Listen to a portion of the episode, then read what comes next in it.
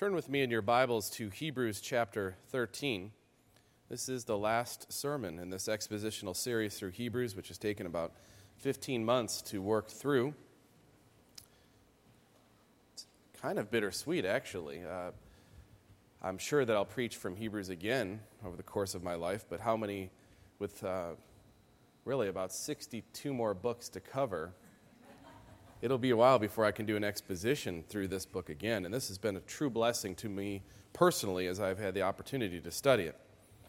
I began this series by capturing the essence of Hebrews as it stands, written by an excellent commentator named William Lane, who wrote this What then can we say about Hebrews today? Hebrews is a sermon that is rooted in real life. It addresses men and women alike, much like ourselves who discover that they can be penetrated by circumstances over which they have no control. It is a sensitive response to the emotional fragileness that characterizes each one of us. It throbs with an awareness of struggle as it explores the dimensions of the cost of discipleship. Hebrews is a pastoral response to the sagging faith of frightened men and women at a time when the imperial city was striving to regain its composure after the devastation of a great fire. It conveys a word from God addressed to the harsh reality of life in an insecure world. So we come to the last verses of this great Christ centered sermon, verses 18 through 25. Hear now God's word. Pray for us, for we are sure that we have a clear conscience desiring to act honorably in all things. I urge you the more earnestly to do this in order that I may be restored to you the sooner.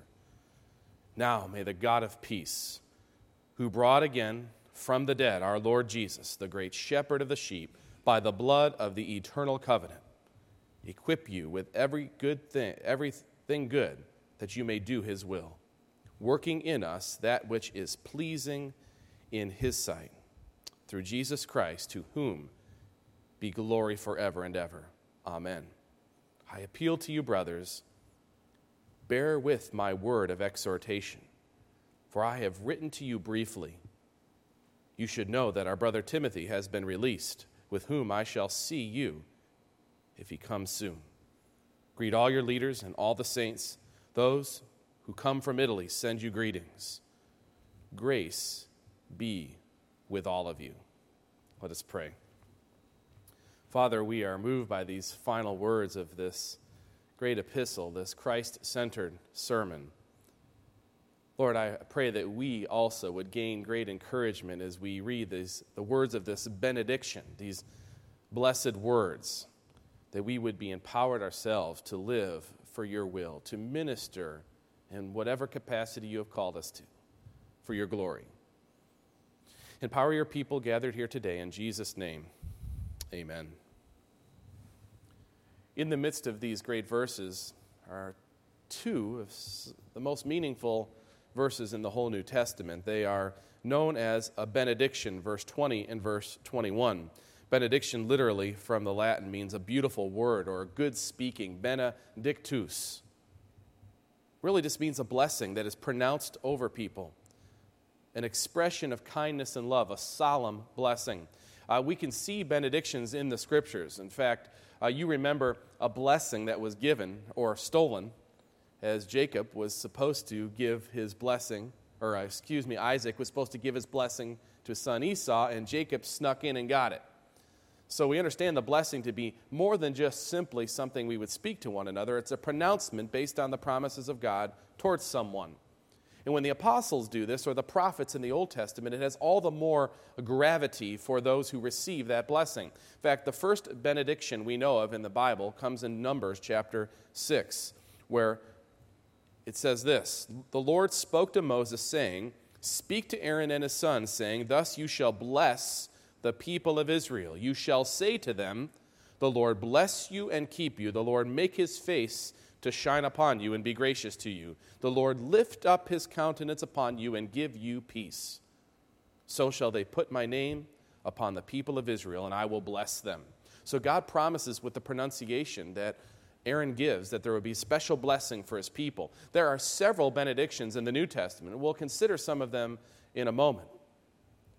But for now, we come to some powerful words in the midst of concluding words of just a great, great Christ centered sermon. In concluding this great exhortation called Hebrews, we are given clarity and encouragement as to how we will be able to do God's will. It's one thing for me to get up week after week and tell you how it is we ought to act and what we ought to be about doing. It's another thing to receive a blessing from God to do it. And that's what we have here for us in Hebrews 18 through 25, in particular, verse 20 and verse 21. Now let's look at the passage in totality. First, you see in verse 18 and 19 a very personal appeal for prayer. Look at verse 18. Pray for us for we are sure that we have a clear conscience, desiring to act honorably in all things. So we have this appeal, and remember the context just before it, verse 7 through 17 uh, includes how it is that the sheep and the shepherd should act, uh, remembering and obeying leaders. And now, as leaders, as a leader who is part of a greater leadership community known as the apostolic community, the author here says, Pray for us for we are sure that we have a clear conscience, desiring to act honorably in all things. Clearly, there was trial going on in the life of the author. Uh, he wanted to get back to see the people he was sending this letter to origin, uh, initially, but was unable for some reason and was asking for prayer. And what the leader did is surmise that we have a clear conscience. That is, we have confessed our sins. We have kept our, our sins open before the Lord and sought his forgiveness. We've desired to act in good motivation and do things right according to his word, act honorably. So please pray for us. And I would suggest to you that there is a wonderful uh, lesson for us just in this simple verse. First of all, do you, brothers and sisters, pray for your leaders? Do you pray for me? Do you pray for Nathan, for the elders, for the deacons of our church, for other leaders in the Christian church? Do you pray for them? For the leaders nationally, all leaders that God would place over you. Do you pray for them? I find oftentimes when leaders frustrate you, whether it be me or some politician or some other person, that if we find ourselves in the discipline of prayer for them, then our attitude and our demeanor towards them changes. Now, I'm not saying we're going to agree with everything a leader says, but we recognize God has ordained that person for that position. And as we discipline ourselves to pray for them, a critical spirit has less chance to take hold and really destroy us. Do you pray for your leaders? The text gives helpful guidance regarding leaders and prayer support for them. Uh, I won't read too much into it, but notice what the leaders say in asking for prayer. They say, Our conscience is clear and we are desiring to do what is honorable. So, the role of the, the church, the people, is to lift up their leaders in prayer. The role of the leadership is to keep their sins open before the Lord, to have a clear conscience. There's only one way to have a clear conscience, and that is to have your conscience cleansed by the blood of Christ, which it says in Hebrews 9, as we studied so many weeks ago. So a cleansed conscience begins with salvation by the blood of Christ covering our sins, but a clear conscience is only maintained when we're constantly confessing our sins before the Lord. So leadership cannot hide sin. Uh, leadership must confess its sin before the Lord, personally and corporately. And so the leaders here, in their per- personal struggle to get back to see the people that they're writing to, are saying, Our conscience is clear. We've, we, it's not a sin issue that's keeping us from seeing you. And furthermore, we know that our motivation by mutual accountability in the apostolic community is to do what's right, to act honorably, and honor is defined by, by God. And so we're keeping our conscience clear and we're trying to act honorably. Pray for us. Pray for us. I urge you the more earnestly to do this in order that I may be restored to you the sooner. The author desperately wants to come back and see these people. So we have for us this appeal for prayer that leads into some encouraging words, an encouraging blessing about ministry. Verse 20 and verse 21. It's a blessing in wonderful wording, but it also has a very practical application that I hope encourages you this day in whatever it is that God has called you to do. Now, you'll notice that I purposely interchange doing God's will with the idea of doing ministry. I think they're the same. God's will is ministering for Him in His glory. And that involves everything you do, brothers and sisters. When I talk about ministry, I don't just mean what you do for the church. I mean what you're doing in your homes with your children, between husband and wife, between uh, you and people God has placed you in relationship with in this world. A ministry is doing God's will. It's your obedience to God as ministry. Seeking Him is ministry. So I will often use um, ministry and doing God's will synonymously because I believe they are the same. And we have some encouraging words about ministry in this light in verse 20 and verse 21. And I would like to suggest to you that there are three encouraging truths that come from this powerful benediction. First, we learn that our lives and ministry are part of an eternal plan. It goes way back. Secondly, we learn from these two verses He, that is the Lord, will give us all we need to do His will through His Son, Christ. Thirdly, we will note that our lives and our ministry are for the glory of Christ. Let's consider these each. First, in verse 20, we see that our lives and our ministry are part of an eternal plan. Verse 20 says, Now may the God of peace, who brought again from the dead our Lord Jesus, the great shepherd of the sheep, by the blood of the eternal covenant. So, the basis for our empowerment in ministry and doing God's will comes here in verse 20. Notice the, it phrase by phrase. What a powerful, powerful package of doctrine we have here in verse 20. First, God is called the God of peace. This is a common Old Testament designation for God, and it certainly illustrates God in one of his chief works of peace. I think of all the ways in which he works peace, but most simply, he brings peace between you and him through his Son. He's the God of peace. You were at war with him before his Son interceded for you by his own blood. And by sending his Son, agreeing to send his Son, he is the God of peace because he is breaking down now the wall of division between us and him. We are no longer at war with God, but we are now his sons and his daughters. And make no mistake, we were at war with God before Christ, warring against him, but Christ in his blood subdues us, and the God of peace truly earns this name by this great action of reconciliation between himself and us. Now, from that basic relationship flows everything else as I've said to you before, the reason why we have the passing of the peace, where we do in the liturgy, is because it's after we pronounce who God is, what He has done, how He has saved us. Now we are at peace with Him, so now we can be at peace with each other and we pass peace. We cannot be at peace with each other truly if we're not at peace with God. So the God of peace is a simple designation for God the Father that illustrates what He has done to allow for there to be peace. You know, I hope you pray for peace on earth. And obviously, with all the wars in our country embroiled in several different fronts, recognize that ultimately, ultimately, war will not cease until men and women stop being at war with God first. That is the most important ceasefire that needs to happen, and it only ha- happens by the sovereign hand of God. Our lives and our ministry are part of God's eternal plan. We see this for sure the God of peace working. Also, look at the next phrase brought back again from the dead our Lord Jesus. This reference of to resurrection power, that same power that works in you now that raised Christ from the dead. So, the God of peace who brought back from the dead the Lord Jesus. This reference to the resurrection is the only explicit one in the book of Hebrews. Remember, most of Hebrews is about Christ as the sacrifice, the one who fulfills all that has been foretold of. And now, in these last verses, rem- there is a reminder here that the ultimate authentic, uh, authentication of Christ's work and who he is is as God raises him from the dead, accepts his sacrifice, and takes him to his own right hand. In the reference here, the great shepherd of the sheep Christ, the great shepherd, the one who watches over and nurtures his people. The sheep are owned by the shepherd, the God of peace who brought back the Lord Jesus. Who is the Lord Jesus? The great shepherd of the sheep. And how is this all done?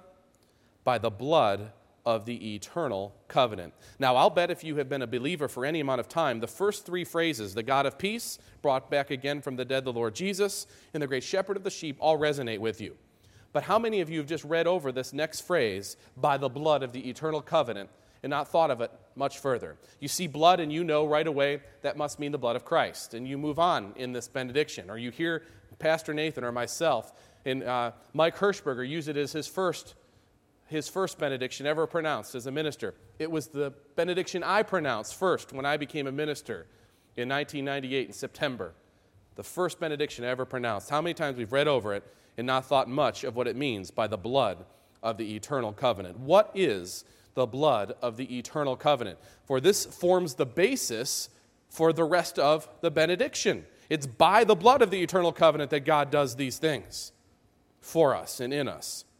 Well, very simply, and we could spend a lot of time on this subject, but very simply, this is a reference to an, an agreement that was made in eternity past between the Father, the Son, and the Holy Spirit. We have some inclination towards this or some view of this in Ephesians 1. Here, Ephesians 1 4 through 11, as it refers to something that happened in eternity past. Ephesians 1, verse 4. Even as he chose us in him, when? Before the foundation of the world. So God the Father chooses some in Christ before the foundation of the world that we should be holy and blameless before Him in love. So it's not just that He'd save us, but that He would make us holy and blameless before Him in love. In verse 5 of Ephesians 1, He predestined us for adoption through Jesus Christ according to the purpose of His will. The why is always a question. Why? Why? According to the good pleasure of His will, according to His purpose. Verse 6 To the praise of His glorious grace, with which He has blessed us in the beloved beloved being Christ. In him we have redemption through his blood, that is Christ, the forgiveness of our trespasses according to the riches of his grace, which he lavished upon us in all wisdom and insight, making known to us the mystery of his will according to his purpose, which he set forth in Christ. When? Before the foundation of the world, as a plan for the fullness of time to unite all things in him, things in heaven and on earth. In him we have obtained an inheritance having been predestined according to the purpose of him who works all things according to the counsel of his will. This is one of the most vivid passages, one of the most undeniable passages about divine and sovereign election, which is the basis for our salvation. It's nothing less than the gospel. Good news. It's not good news if it's left up to us. It's good news because it's totally of divine initiative. In fact, there's nowhere here where it says he looked ahead to see what man would do. Thankfully, he didn't do that because he wouldn't have picked anyone on that basis. Instead, twice it says he actively predestined, predestined according to the purpose of him who works all things according to the counsel of his will. It's not a little matter, it's the essence of the gospel. It's what we must proclaim, must teach, must preach. And it's wonderfully addressed in the book of Acts when the church is going forward. And in Acts uh, chapter 13, it says, And when the Gentiles heard this, they began rejoicing and glorifying the word of the Lord. And as many as were appointed to eternal life believed. The eternal covenant is the time when God the Father, God the Son, and God the Holy Spirit met in council and chose to save a people for himself, for his own glory. It refers to election, it refers to God's sovereign choice to save sinners for his glory. The blood of the eternal covenant refers to the payment necessary to make that actual, to make it happen. It's not just that he chose, something had to happen. Payment had to be made, blood was paid, blood of God himself, innocent. Our lives and ministry are part of an eternal plan which is rooted in the eternal covenant of redemption, the blood of the eternal covenant. Uh, this is why it's important and why I hope that this is encouraging to you. It's not just pie in the sky theology, this has to do with every bit of your security and every bit of your encouragement in life. Uh, I have a friend who I will have the great opportunity to go and preach at his ordination service uh, in a few weeks on a Sunday night. And this friend is someone I've known since I was 17, since I started when I went to college, and we've known each other for a long time. Although we only talk periodically, if he were here today, we would immediately strike up our relationship where it left off. Maybe you have someone in your life like that. And as much as I know a lot of you, I know him better having known him over the years. And you would see him, and it'd be totally new to you, but to me, it'd be like this old friend that I've had and known, and I know a lot about him. And we would strike it, and you would say, wow, they're close, they're tight. That's because we go way, way back. Your relationship with God did not start when you acknowledged your sin and trusted Christ as Savior. That's an important moment, it's an important time. But you go way back further than that. You go way back with God. Maybe you're only coming to understand that, but it wasn't about what you did. It's not about that prayer, prayer you prayed. It's about the eternal choice of sovereign God to glorify Himself by bringing you, a sinner, to Himself in eternity past. That's how far you go back with God. For me, that gives me much more purpose in the ministry God has called me to. I've supplied for you a brief picture, a summary of what we believe is true in our confessional statement about what the Scripture teaches. It's formally known as covenant theology, as you may have heard. Basically, it describes what the Bible describes. First, there's, this, there's basically two covenants, if you want to think of it very simply. Two covenants. One made between the Godhead, the Father, Son, the Holy Spirit, and one made between God and his people. It's all comes from this decision on the part of the Trinity to save a people for himself. Everything flows out of that eternal covenant.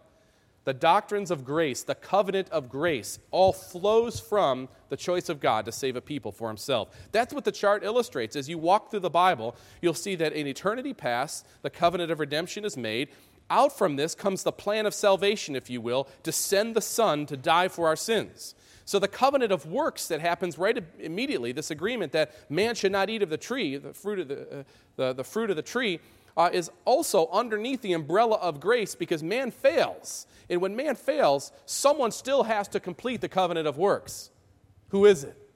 Christ perfectly. In fact, every one of the different moments in revelatory history when God enters and says, This is how you interpret these events, this is why I'm doing what I'm doing, all ultimately is answered in Christ, finally all covenants. The new covenant is not brand new, it's the fulfillment of all the prior covenants that have been revealed in scripture, starting with the covenant of commencement in Genesis 3:15 when there's a promise that someone will come to crush the head of the serpent who is Satan. That's a picture of Christ coming. The covenant of preservation. Instead of wiping out man, God preserves Noah and his family because he promised to send a seed to crush the head of the serpent. So he preserves man based on his own promise, not because man deserves it. You'll notice the other part of the formula is man never deserves it. That's grace. There's never a moment where God looks at man and says, Wow, they really earn my love. They deserve my love. Never. And the reason why is that it robs from God's glory. God's glory is shown when he is the just and the justifier.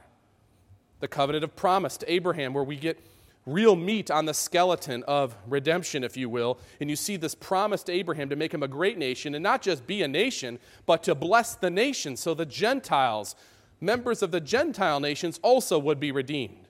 This great promise through Abraham. And we also learn that the one who would come to crush the head of the serpent would come from Abraham's family. The covenant of law often taught as some kind of rigorous set of rules that we must follow, and it's done away with. In fact, covenant of law is grace itself, God revealing his righteousness through the commandments. No one ever was saved by following them. Following them showed they were saved. Still the same today, under grace. The covenant of the kingdom.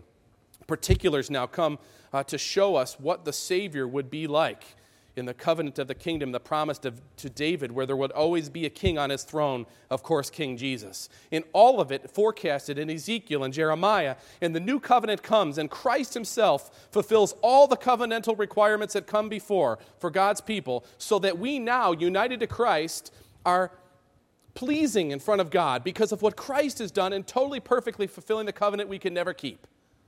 And so now we can obey him because the covenant requirements have been met in our Savior, Jesus Christ. In fact, that's the essence of the book of Hebrews. Christ is the perfect sacrifice. He fulfills all of this, all of this plan that God has put forth from the foundation of the world. So, simply put, our lives and our ministry are part of an eternal plan. They have great, great purpose. So, if someone asks you why you are saved, you can say, if you'd like, I am saved because of the sovereign choice of God, according to the good pleasure of His will, when in eternity past the Godhead met at the Intertrinitarian Council of Redemption, where it was agreed that God the Son would die for those God the Father chose, and God the Holy Spirit would apply the redemptive work of those people, all for the praise of His glorious grace. That's why I'm saved. Or you could say, I'm saved by the blood. It means the same thing.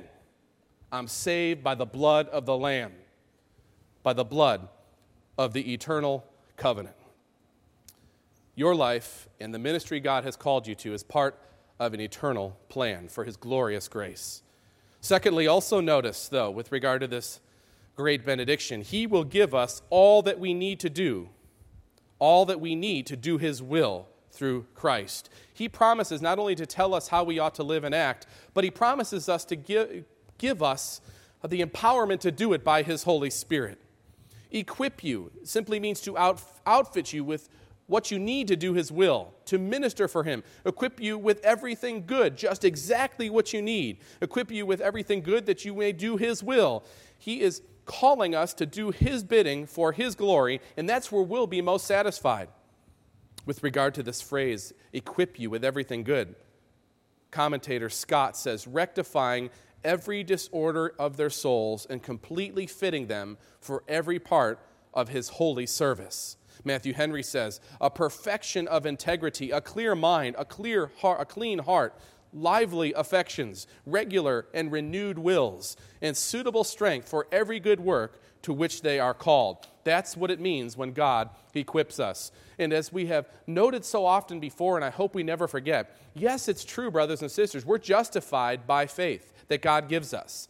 What is justification? Justification is an act of God's free grace. That's what we've been talking about. Wherein he pardoneth all our sins and accepteth us as righteous in his sight, only for the righteousness of Christ imputed to us and received by faith alone. But don't stop there. Your life doesn't stop at justification by grace. Your equipping, that is the process God is taking you through to make you able to do his will, is also an act of God's free grace. It's not that you're justified by works or by, by God's uh, Christ's work in his death on the cross, and now you go forth in your own power. No, rather, the grace continues. Sanctification, the process of being set apart for God's service. What is sanctification? Sanctification is the work of God's free grace, the same phrase, whereby we are renewed in the whole man after the image of God and are enabled more and more to die unto sin and to live unto righteousness. This is part, the, one of the, the necessary part of God's overall work as He crafts you and equips you and outfits you to do His will. Now, if you're miserable today or if you're struggling in your life, you're fighting, you're kicking against the goads, is what's happening. Because He's working to sanctify you because He loves you, and He won't let you rest until you submit to Him. That's that human aspect of the, of the walk with our Savior. Uh, that's so true. You can't just say as you sit there in this oblivion that it's God's will to be that way or to be miserable. No, that's not, not the case. Now, you may go through hardships, but recognize that He is moving you to equip you, to outfit you to do His will. And it's miserable if you fight against that process. It's where true joy lies when you walk with the process. I don't say happiness or ease, but joy as we are outfitted by God, equipped by God to do His will. Wonderful words of Paul written to the Philippian church whom he loved. He says, Therefore, my beloved, as you have always obeyed, so now, not only as in my presence, but much more in my absence. Work out your own salvation with fear and trembling. For it is God who works in you both to will and to work for his good pleasure. Don't misunderstand what is said. Oftentimes, verse 12 is, is uh, quoted in a vacuum. Work out your own salvation. That means show your own salvation to be true with fear and trembling. For it's God who works in you both to will and to work for his own good pleasure. He will give us all that we need to do his will through Christ. Also, please note in verse 21 our lives and ministry are for the glory of Christ. Never lose sight of this important reality. Verse 21 equip you with everything good that you may do his will, working in us that which is pleasing in his sight. How? Through Jesus Christ, to whom be glory forever and ever. Amen to whom be glory forever and ever. It's for the glory of Christ. The reason why we work or we strive or we minister is for Christ's glory. Yes, there's this general uh, reality that we are to live our lives to glorify God. In 1 Corinthians 10, so whether you eat or drink or whatever you do, do all to the glory of God. That's the general reality of our lives and our chief end being to glorify God and to enjoy Him. But there are other benedictions in the New Testament, as I referred to earlier. I want you to hear what they say and recognize this common theme about the glory of Christ. Jude 1, verse 25. To the only God our Savior, through Jesus Christ our Lord, be glory, majesty, dominion, and authority before all time and now and forever. Amen. So to the Father, glory go- comes, and it's attained by the Son. Revelation 1, 5 and 6 and from Jesus Christ, the faithful witness, the firstborn of the dead, and the ruler of the kings on earth, to him who loves us and has freed us from our sins by his blood, and made us a kingdom of priests to his God and Father. To him be glory and dominion forever and ever. Amen. Glory to the Father and to the Son in these benedictions. Our ministry, our lives are for the glory of God. 1 Peter 5 10 and 11. And after you have suffered a little while, the God of all grace, who has called you to his eternal glory in Christ, will himself restore, confirm, strengthen, and establish you. To him be the dominion forever and ever. Amen. And yet another benediction in Ephesians 3, verse 20 and 21. Now to him who is able to do far more abundantly than all we ask or think, according to the power at work within us, to him be glory in the church and in Christ Jesus throughout all generations, forever and ever. Amen. You know why I think so many people are depressed in the church today? Because they're living for themselves. Try to do something for someone else besides yourself watch how striving after God's glory will change your whole demeanor. How much more fulfilling it is to do something that which is eternal rather than striving always for things that moth and rust destroy.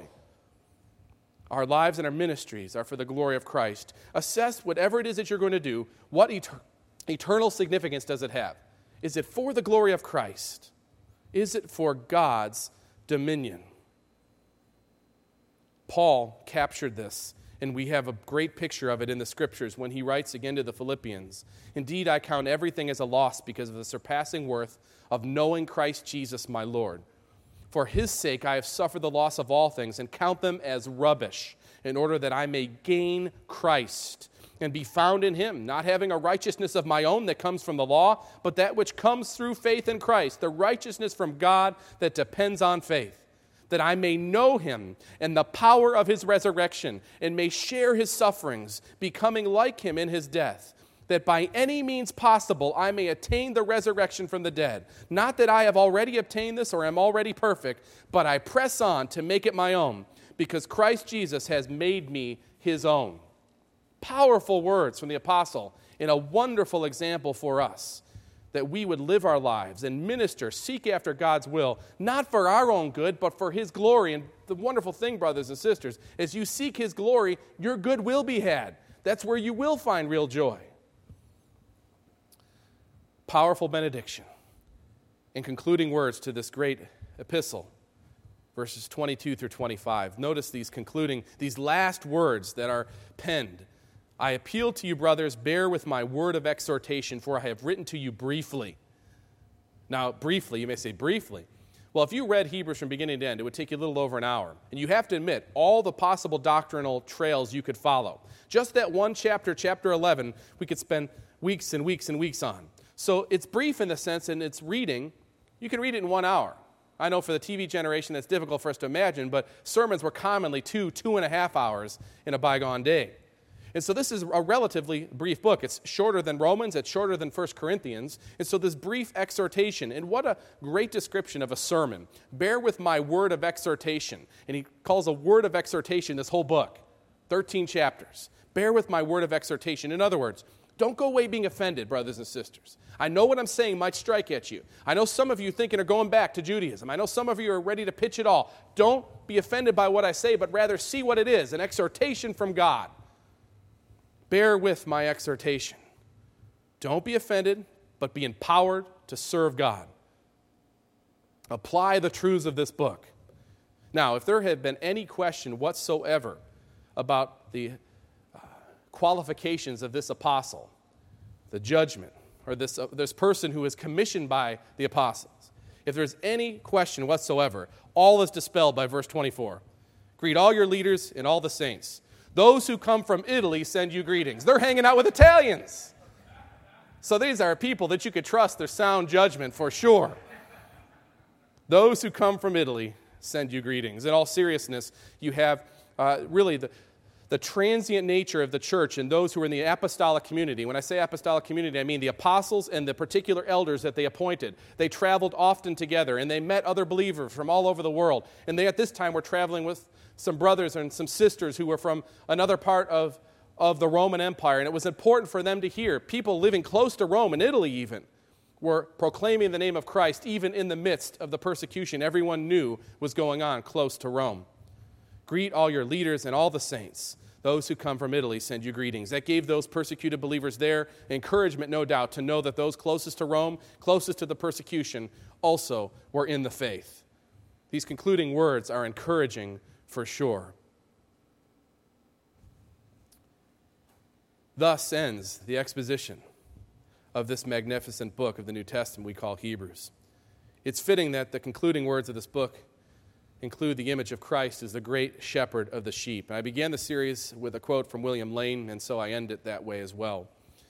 The image of the shepherd leading the flock that follows him wherever he goes is appropriate to the theme of commitment to pilgrimage. Under the blood of the eternal covenant, we, the pilgrim people of God, are led by the great shepherd, the Lord Jesus, whom God, God brought up from the dead. The prayer for the accomplishment of what is pleasing in God's sight through Jesus Christ finds only one appropriate response in the commitment of the church to the pilgrimage. Hebrews is a call to commitment. And I close with the words that are found in verse 25, just six words, but powerful. Grace be with all of you. Let us pray. Father, we are so grateful and overwhelmed by your gracious generosity to us in your Son. Lord, we have studied for these 15 months this letter written to our predecessors.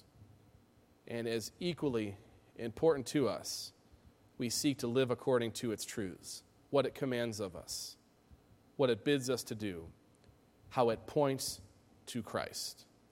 I pray, Lord, that not a one of us would be the same after having considered the superiority of Jesus over all things. That our trust in Him would be all the more bolstered so that we might live as lights in this world for you. We pray this in the name of Christ, our great shepherd. Amen.